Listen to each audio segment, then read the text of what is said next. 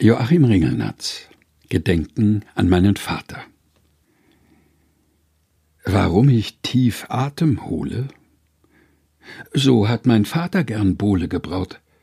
Nun trinken wir zwei eine Bowle, und du hast ihn nimmer gehört noch geschaut. Doch wie wir beide hier zechen und sprechen miteinander, so ungefähr meine ich, würde Vater sprechen, wenn er dein Liebster gewesen wär. Je mehr ich altere und lerne, kommt er mir immer mehr nah.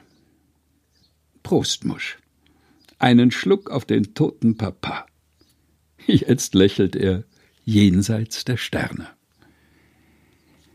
Joachim Ringelnatz Gedenken an meinen Vater, gelesen von Helga Heinold.